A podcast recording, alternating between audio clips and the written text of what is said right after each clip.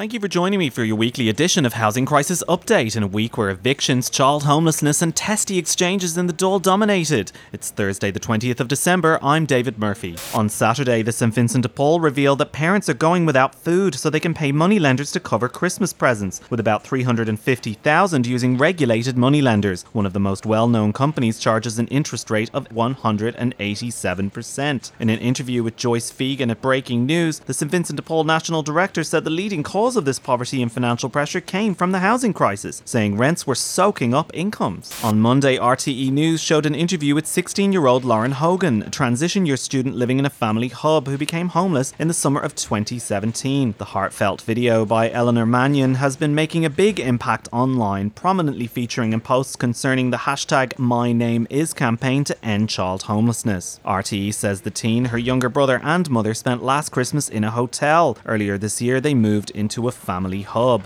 At the Irish Times, Fintan O'Toole is receiving plaudits for a powerful piece about child homelessness, saying, "While one homeless child is a tragedy, 4,000 is a policy." O'Toole writes, "While we are worshipping an image of a homeless child, almost 4,000 children in Ireland will wake up on Christmas morning in places that are not homes, a point beyond which no civilised society could go." On Wednesday, Leisha Naylan at Dublin Enquirer revealed that the founder of homeless and rehab charity Tiglin Challenge has been running a short-term lets business through Airbnb. The extraordinary story of Aubrey McCarthy and his business partner Darius Kazakavicius reveals his connection to 14 properties on the platform, some of which were listed at the same Dublin apartment complex as his charity's registered address and likely in breach of planning law. The listings had been taken down by Tuesday night. For more on this story or any of the stories featured in today's podcast, visit murphythejournalist.com/news. But the biggest story of the week by far came from Roscommon and rocked the country as Gardaí continue to investigate an incident of criminal damage and assault prompted by a forceful eviction at a farm near Strokestown. The property was repossessed last week over unpaid debts to KBC Bank. The bank had instructed a security firm based in Northern Ireland to forcibly remove two elderly brothers and their sister, along with the people who had turned up to support them. At least one family member suffered injuries, with a number of Gardaí present on the scene at the time. On Sunday, in excess of 70 people stormed the farm in the early hours of the morning. 8 people were injured and 4 vehicles were set alight, with a dog also injured and put down at the scene. The McGann family during the week condemned all forms of violence and said they wanted to see the rule of law upheld, calling the events deeply distressing. In a statement published by the Longford Leader and made through former neighbour and Sinn Féin MEP Matt Carthy, the family criticised Antishuk for his comments in the Dáil on Tuesday, describing them as a deliberate attempt to deflect attention from the very serious issues relating to their eviction. During Leader's questions in the Dáil, Antishuk had queried what he regarded as Sinn Féin's Pierce Doherty's reticence to condemn the attack on the security personnel, saying, "It doesn't take long for your balaclava to slip." Leo, shade.